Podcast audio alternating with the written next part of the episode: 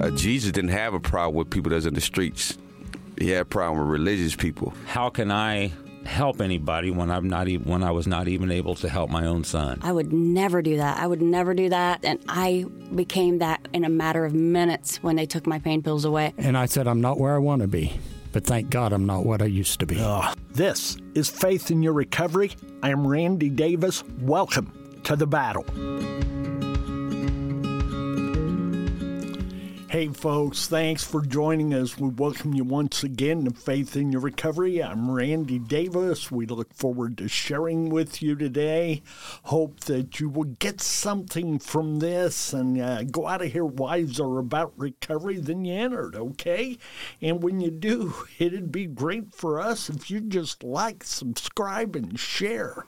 That'd be the best present you could give us this Christmas season.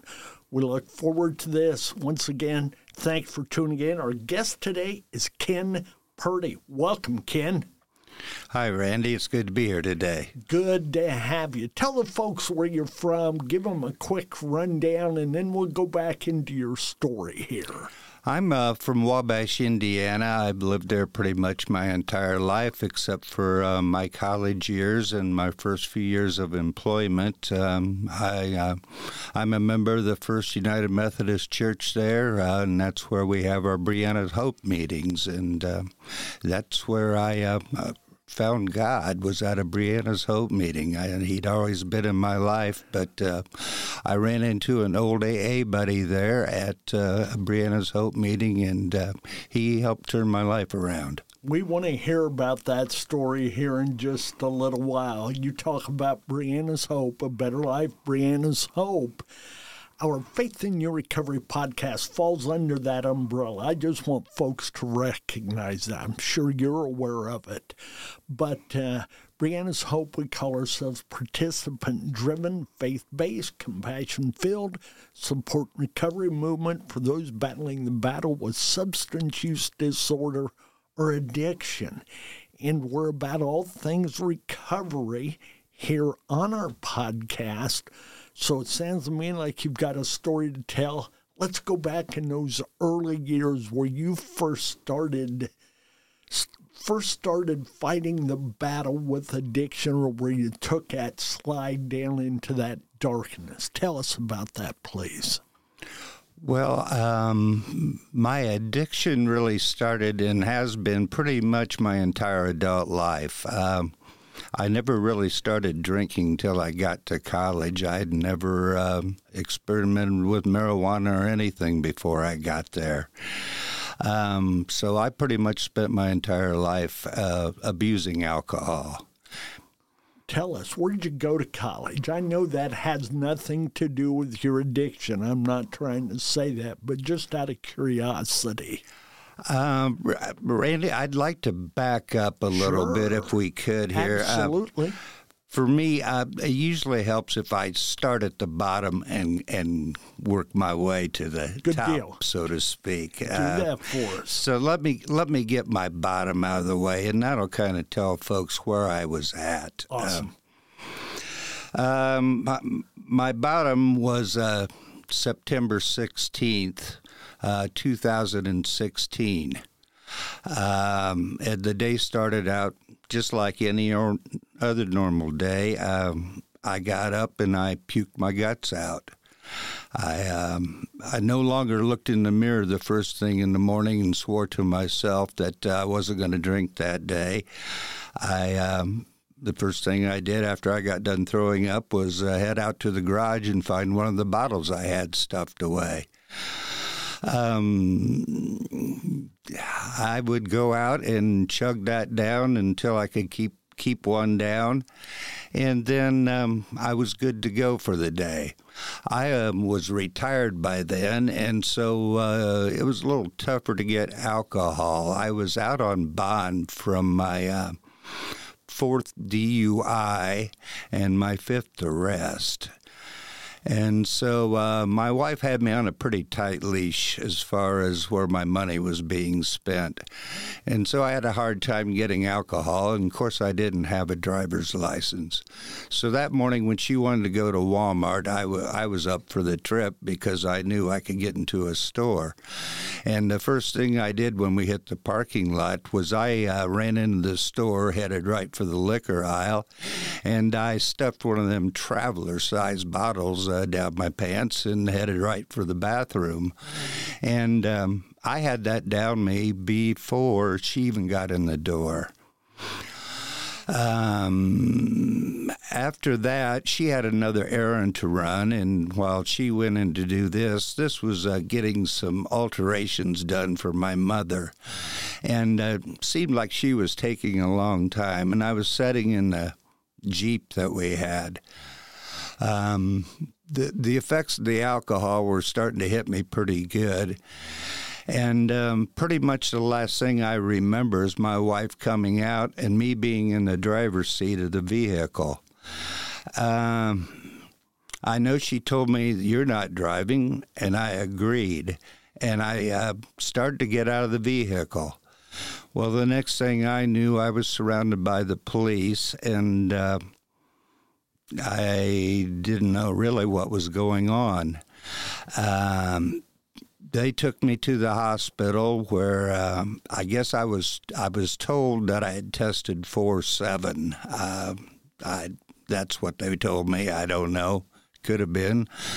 Anyway, um, so they took me to jail and uh, booked me in. And while there, um, all I could scream was I wasn't driving because I was out on bond from that other DUI, and I knew I was going to get in trouble again. Uh, that was my only concern until when they were booking me in, they told me that uh, I had ran over my wife.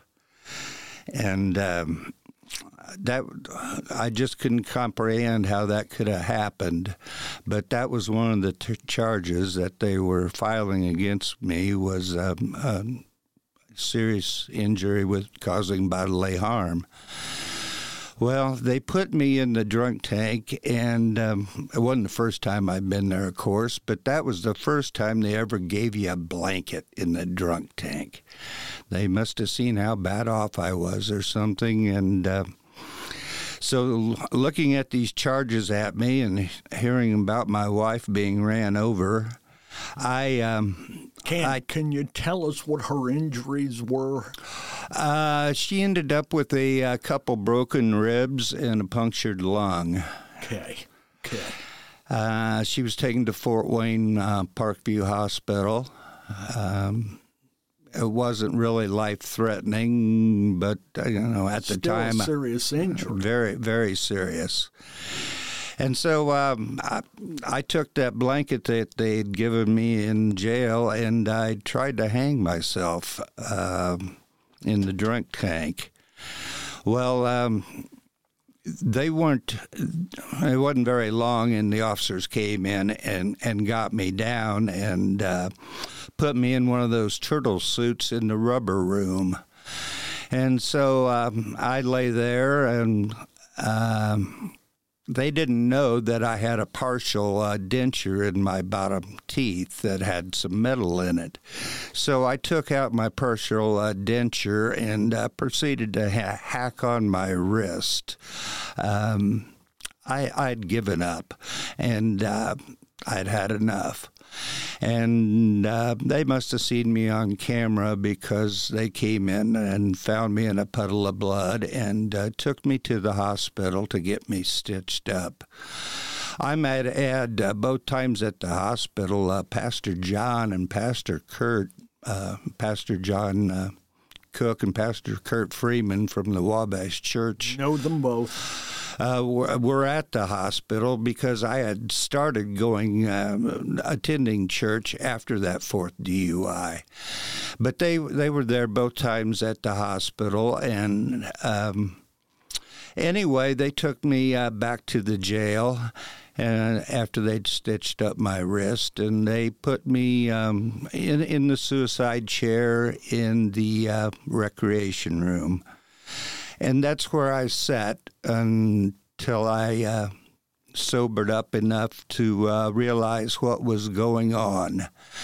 And by then it was uh, September 17th, 2016. And it was um, my mother's 96th birthday. She was uh, in a nursing home uh, dying of cancer. That was my bottom.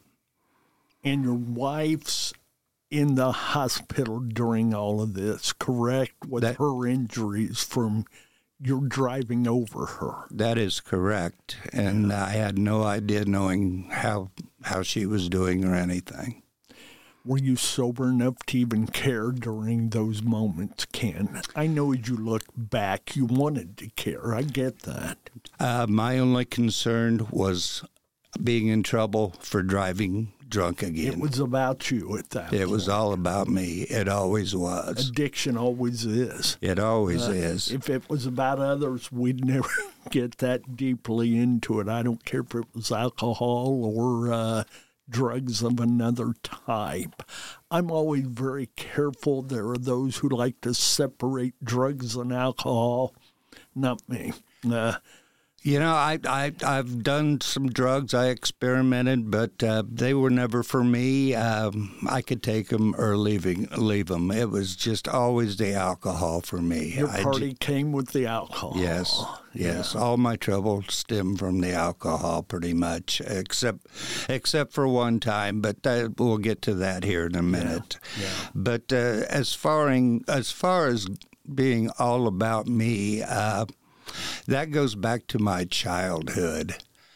Um, I'm a little different uh, than a lot of folks. Uh, I didn't come from a broken family. Um, my dad uh, had a good job. My mom stayed at home.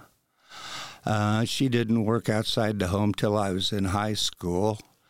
Uh, what made me different, though, was I was an only child and an only grandchild. And we lived in a neighborhood that didn't have very many other children around. So I grew up around adults all the time. And um, a lot of people would probably say I was spoiled, and probably was. I'd never wanted for anything. We never did without. We weren't rich, but we were just comfortable, and life was good.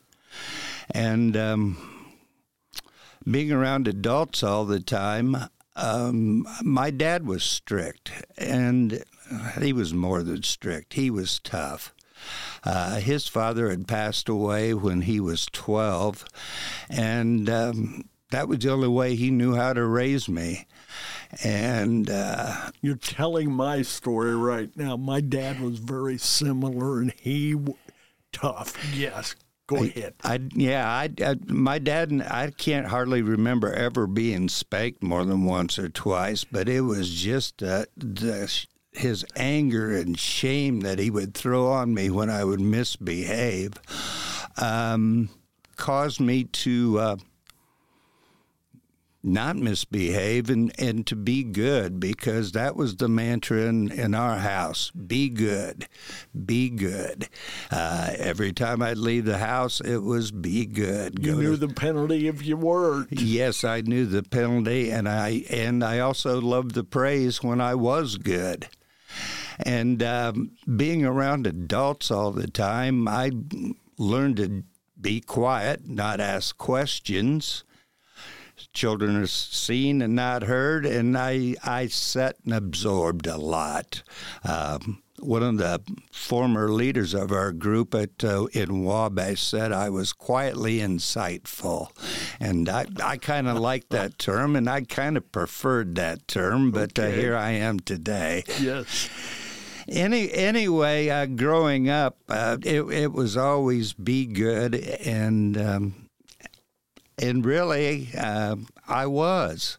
I I was blessed. I was pretty much good at anything I did. Uh,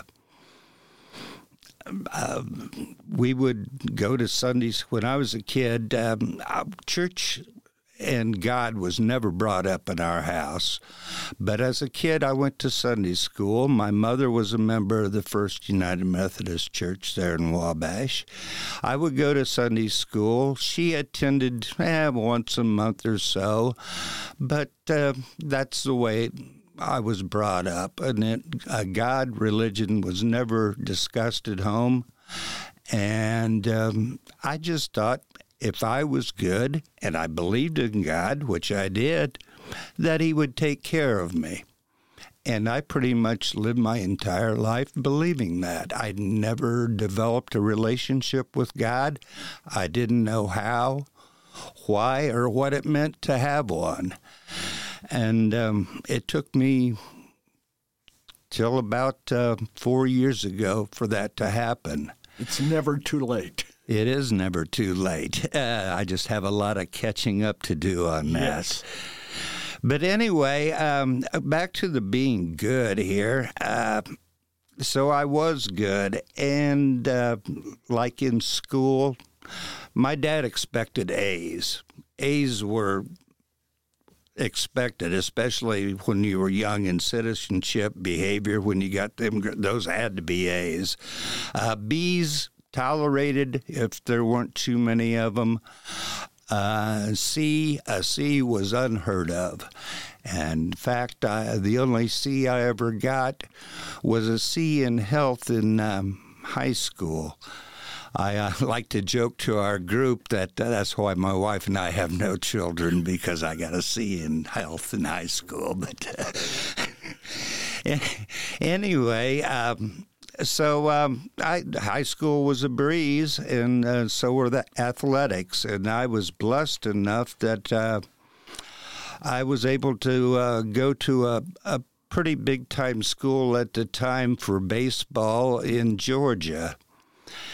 And uh, that was, you know, going to be a thousand miles away from home, and uh, but I assume my parents thought I had been right. I'd always been good, and so um, it was off to Georgia. I went for college, and. Um, it was totally new experience for sure. I was there, didn't know too many people except my teammates, and they were from all over the country. So we became a real tight knit group.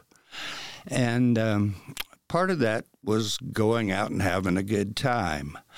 Well, the drinking age in Georgia was 18. Well, I had experimented with a beer or two and some Boone's Farm in high school, but that was pretty much the extent of my drinking.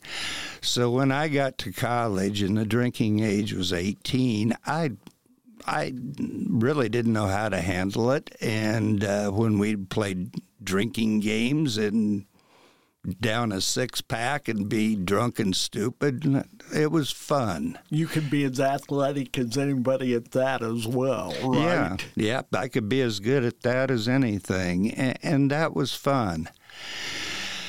But along came that with the other thing, and that and that was my classes. Uh, being an athlete.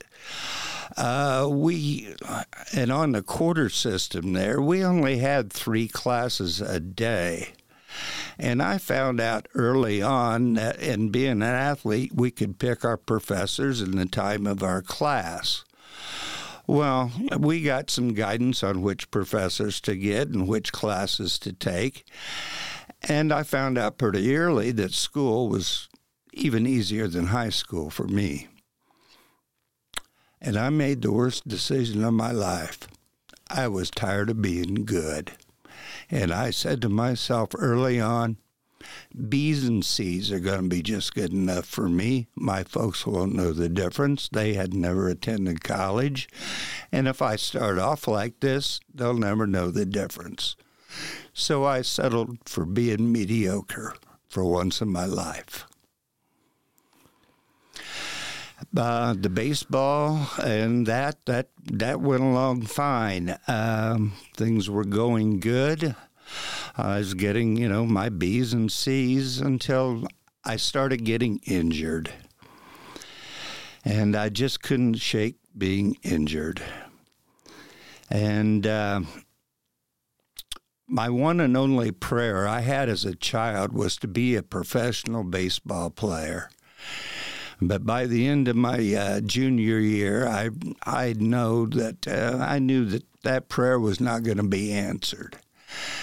And so I w- did an internship so I could uh, graduate a quarter early or fill my credits up a, a quarter early, and which I did.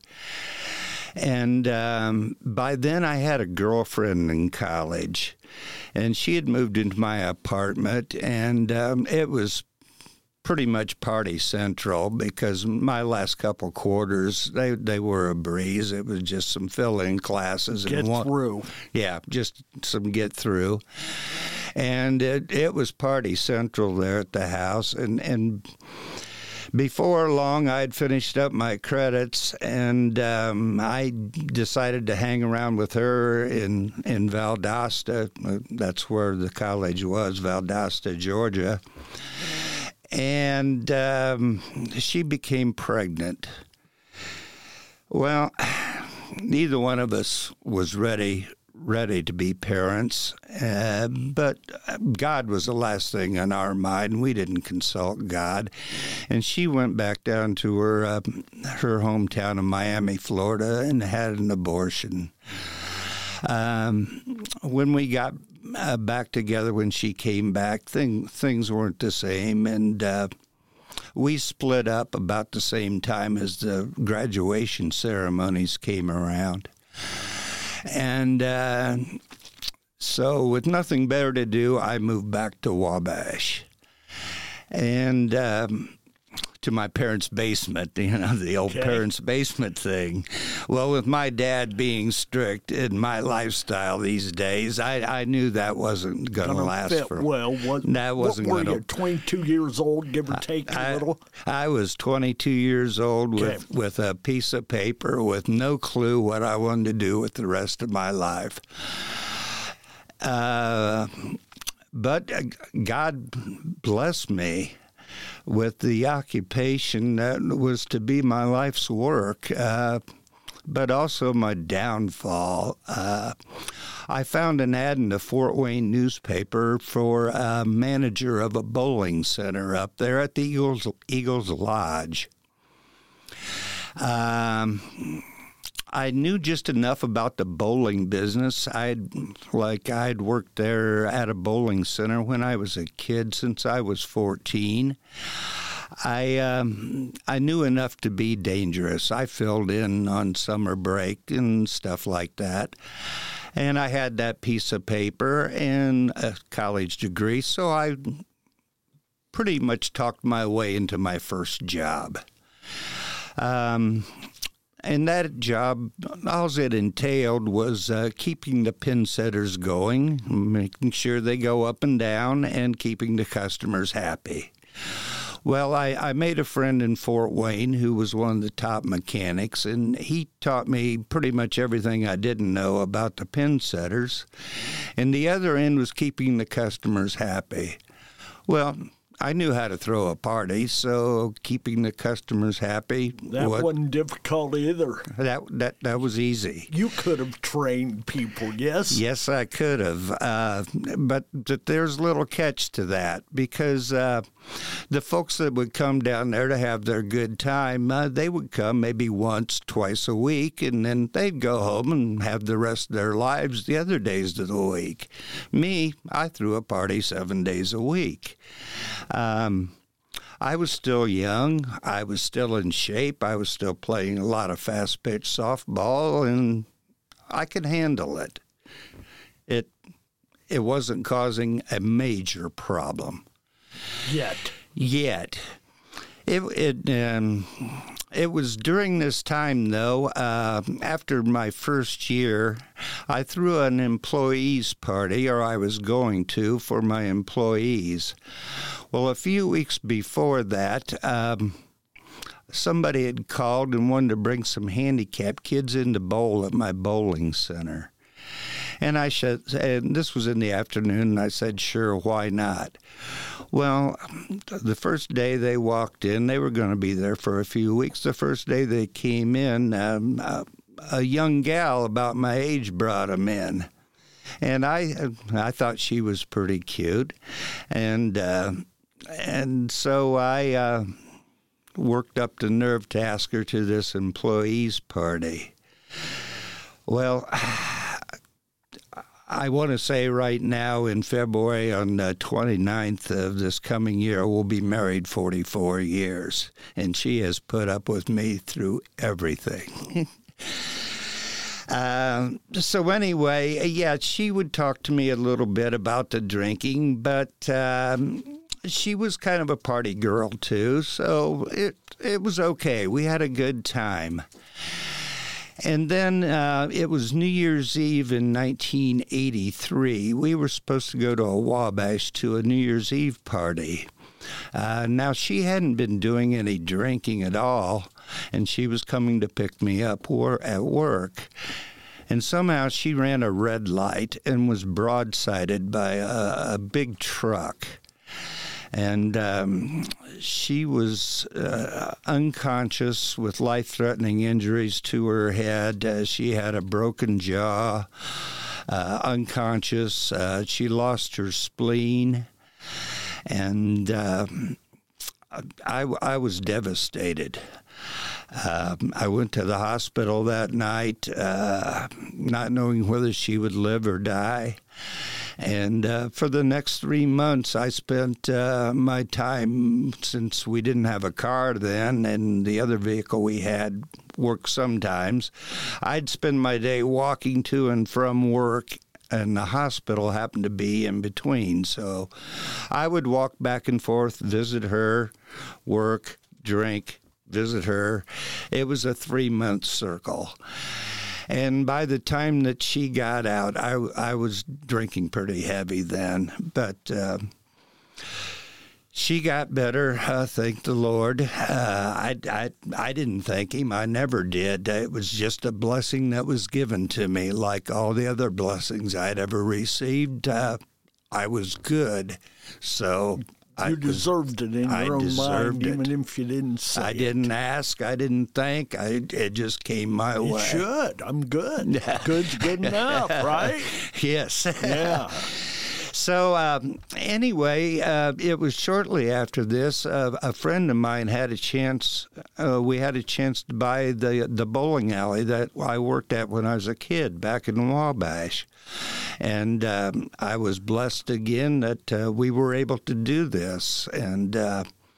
So I moved back to my hometown and um, took my act there, so to speak. All right, took it and, on the road. Yes, and I was back with my hometown friends, and uh, life was good.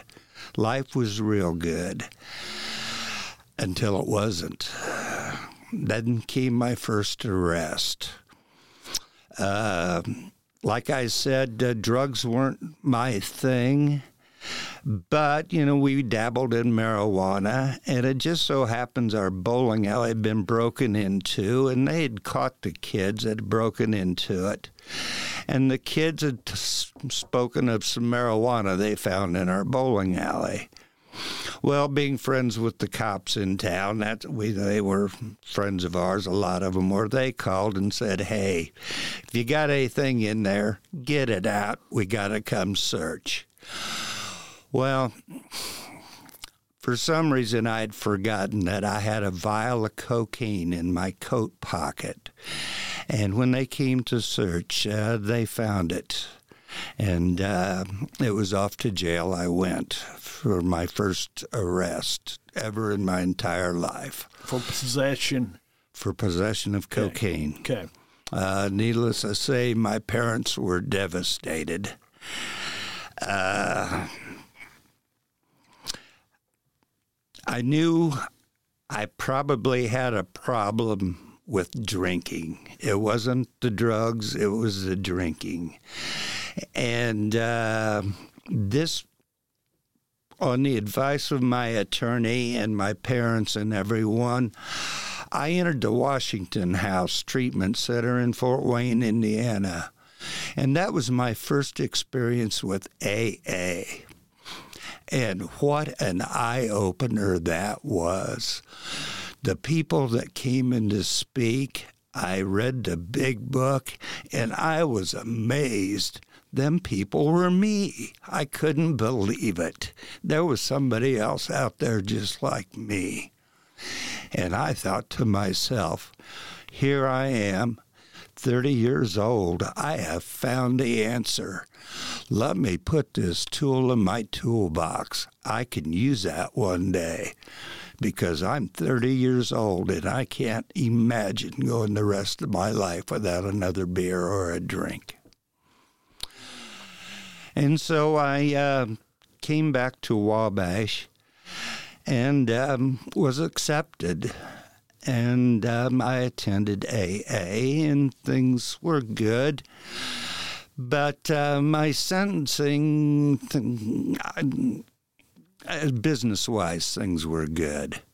The drinking, not so good. Uh, my sentence, I was sentenced to five weekends in jail and uh, three years probation.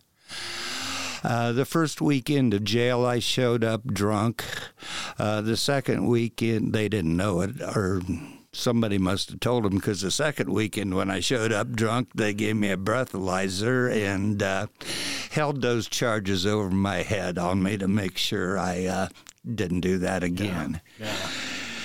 But anyway, I did I uh, did those weekends in my three years probation. Um, back then, uh, the only test was they would show up once in a while with a breathalyzer and or you had to pr- uh, report right. and, and, you make sure you weren't drinking at the time. You were good.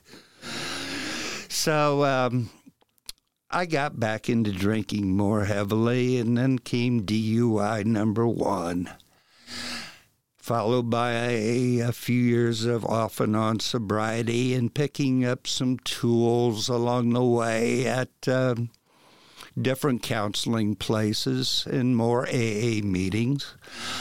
Um, I'd slow down, maybe even quit for a while, but I'd pick it back up. And usually, the way it goes, you pick up right where you left off and go from there. And so by the time DUI number four came along, I I'd pretty much had it. I knew there had to be an answer someplace. I had a whole toolbox full of tools. I just didn't know what know. do I do with them? Yeah, I didn't know or what do to do with them. Want to use them? So um, my wife wanted to come start going to church, and I I was hundred percent into that. I said, "Hey, Dick, we'll find another tool there. Maybe this is the answer." And I said, Well, if we're going to church, I want to go back to where I grew up, the Wabash First United Methodist Church. Uh, being a businessman in town, I, I knew a lot of people there. There was an identity, absolutely. Yeah. yeah. Uh, let, let me backtrack a little bit. Um, in between, um, while I uh, had the bowling center there in this DUI, right after that happened, my partner and I split up. Uh, he'd had all the drinking for me that he could take, and uh, my option was fix fix up what uh, the building had uh, and buy him out, or close the building and buy out the other center in town, which I did. Uh, and that came with a full bar with a, a whole host, ah, whole host of other things and oppor- opportunities. um, by my fourth DUI, I, I was pretty much buying uh, vodka three cases at a time because you would get one free, and I'd be lucky to sell two or three bottles out of that case. The rest uh, I was drinking myself. Uh, so, um, but amazingly, I could still do my job. That you know, I I was a functioning, I thought, alcoholic. Uh, looking back, I didn't function so well, but business was still good in spite of myself. Uh, let, let's yeah. say that. Let's let's move on forward here with the time we've got left. Sure, we've heard that. We've heard your stories. Certainly, you mentioned the low in 2016. There, September 12th Is that what it was? Sept- 14th? Uh, September 16th, September 16th. two, yeah, You 2016. talked about that. Tell us how you've come out of this. I want to leave the folks with the with that hope and promise that recovery That- does happen. Exactly, because want now you hit on that. Exactly, because now we're getting to the best part of it. Because coming back to church, um, I went for the um, uh, a, a few months before I hit my bottom. Uh, but I really was just sitting there listening. But a- after my bottom and going back to church, I became a lot more involved, and that's when uh, Brianna's Hope started. And uh, I, there were times I would go to Brianna's Hope and I was just sober. I was still missing something in my life, but I was sober and getting a lot out of Brianna's Hope and uh, my involvement in the church. I involved myself in uh, a lot of the church activities and everything. And um, the turning point came when an old AA friend started coming to Brianna's Hope. And um, he introduced me to, uh, he asked me one day, Why are you so miserable? And I said, I don't know. I'm sober. I'm coming to church. I believe in God. I think I'm doing all the right things. And he goes, Well, what's your relationship with God like? And I, I really didn't know what he meant. And uh, I said, I try to pray, but I'm not very good at it. In fact, the only prayer I ask, ever asked for, I, I never got. So I just try to be good and try to stay sober. And he seems to be helping me, but I'm still miserable. He said, just talk to God. He'll listen to you. And um, uh, believe me, he will answer you. And and so I did. I took that to heart. And um, being an only child, I was kind of used to talking to myself. And so I just started directing them conversations to him. I my self esteem was, was shot. Uh, all the years of drinking, I'd been up to about 250 pounds, and I was still at 225, and uh, I just didn't like myself very much. And one of the first prayers I did ask God, I said, "Please, uh, let me lose some weight so I can at least look good and feel better about myself." And and and lo and behold, I just started losing weight. I, this happened during COVID. I was I was fat when COVID started. I never got COVID, but when COVID ended, you know, I came back to church and I was 165 pounds. I'd went from lost 225. I'd lost yeah 60 65 pounds in that time, and um, it, you know that's just one of the ways that God has started working in my life, and uh, I found that every day just just having a conversation to, with God. I have an ongoing conversation with Him all the time. Um, big Go ahead, give give our folks your advice to them should they be at the same place in life where you were. They're still being beaten down by that drink or that drug or something else in their life. Give them some hope. Uh, the hope out there is uh, get those tools. There's a lot of a lot of places around to gather the tools, but uh, find find a relationship with God in your life because He's the one that has the instructions. You can have a whole toolbox full of tools, but unless you have God in your heart and in your mind and a relationship. Uh, He's the one with the key to that toolbox and all those instructions to the tools. Define for you, you continue to use the word relationship. Define relationship in your words. I'm not asking for Webster's definition or the Wikipedia. I want Ken Purdy's definition of relationship with God. What does that mean to you? The best friend and brother I never had.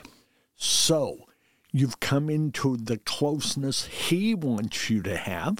He's filled the void of what you had never experienced before. And I'm going to guess you're continuing to learn more about him every day. Every single day. Uh, like I said uh, in A Better Life, Brianna's Hope, I, am not where I want to be, but I'm, I'm glad that I'm not where I was. Amen. That's one of our opening comments on our canned intro that we used by Mr. Von Walker. And uh, there's a lot of truth in it. We're all at that place. I am convinced my goal is to help people become the best them they can become. And I haven't gotten there yet. It doesn't mean I have. But the next day, the next move gives me an opportunity to to be a better me, to be more of the me God created me to be. And that's my goal. Yes, I, I, just want to be a better person every day, and uh, I, I really am enjoying trying to help people. It is such a struggle out there. Uh, oh, for all of us, uh, whether alcohol has been a part of your life or not, something has. We've all got a a closet monster of some type we're dealing with, and uh, yeah, we need each other's support. Yeah, I, I, I find the folks in addiction, uh, they they have so many other problems going on. Um, with uh, exactly. finding employment, uh, making their housing, housing, uh, uh, paying their court fees and their fees for their treatment, uh, getting the license back that right. you've referred to in different ways. Yeah, and and sometimes the stress of all that causes them to want to you know burst someplace, and unfortunately. The weak spot is is their addiction. Why not turn back to it? This didn't get me anywhere. Yeah. Listen, Ken, is there anything you want to wrap up with here? Comment you want to make, statement you want to share, or challenge you want to give? Uh, we're getting close to the end. I want to give you that chance. I, I just want to urge everybody that uh, if you're in a treatment program and and not feeling like you're getting much or anything out of it, uh, take a look at your relationship with God. If you don't have one, try to develop one because uh, I truly believe the only way to true sobriety is through Jesus Christ. I'm right there with you, buddy. I feel that a hundred percent. Folks, uh, we're not telling you what to do. We're telling you what's worked for us in each one of our lives. And we challenge you. We challenge you to that commitment with Christ. Be open. We always say we want to be raw. We want to be real. Jesus wants us to be. He knows anyway. We can't hide it from him. So, we wish you folks the best. We pray for you. Continue to pray for us here at Faith in Your Recovery. Uh, Ken, pray for him. Pray for me. Thank you for tuning in. Thank you for joining us. We wish you the merriest of Christmases. God bless. Stay in the battle. Amen.